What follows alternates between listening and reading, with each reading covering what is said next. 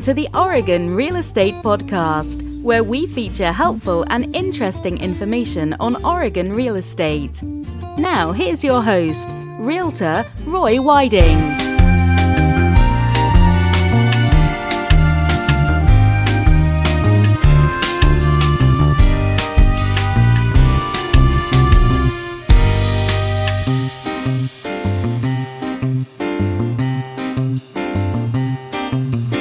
Hello and welcome to the Oregon Real Estate Podcast.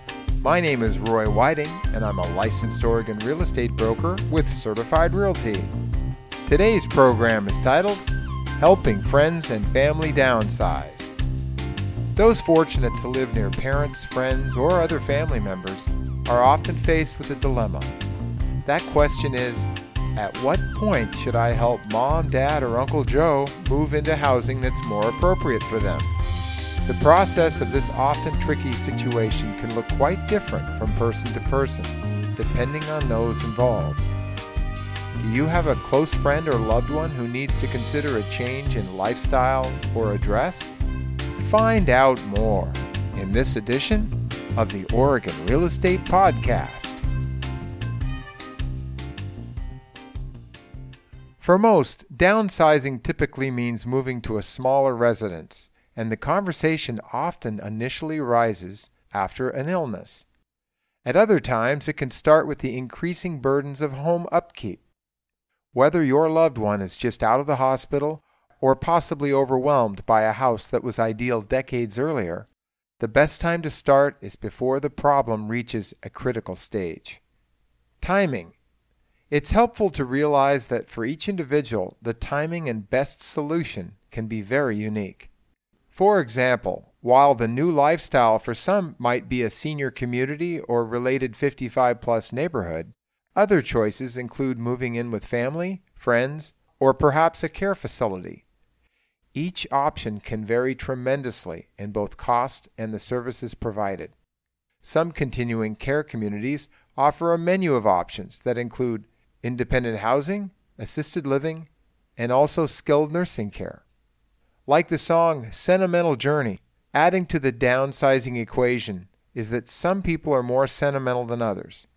This means letting go of a long-time residence or comfortable daily routine can take time to adapt regardless of suitability.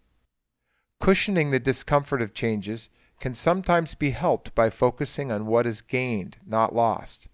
Perhaps the new residence will have more sunlight, better exercise options, or perhaps closer proximity to church, shopping, or entertainment. Focus on the pluses, and you'll go far. The one-level solution. A majority of those who downsize opt for a single-level home. This makes it easier to move around the house and reduces the chance of falls. Another advantage of single-level homes is that they tend to be a relatively common floor plan. Downsizing checklist. When it's time to determine if downsizing might be appropriate for your friend or loved one, here are ten considerations to help them start the process. First, start the conversation early. Number two, don't expect decisions to be made overnight. Number three, keep family members updated and invite their input. Number four, consult professionals, doctors, attorneys, pastors, and your realtor. Number five, review different living options, research. Number six, be realistic. Understand that change isn't easy and involves a process. Number seven, expect bumps in the road. Keep the main goal in mind. Number eight, declutter. For those items that need to be decided upon, either keep, gift, donate, sell, or throw them away. Number nine, use a tagging system to stay organized.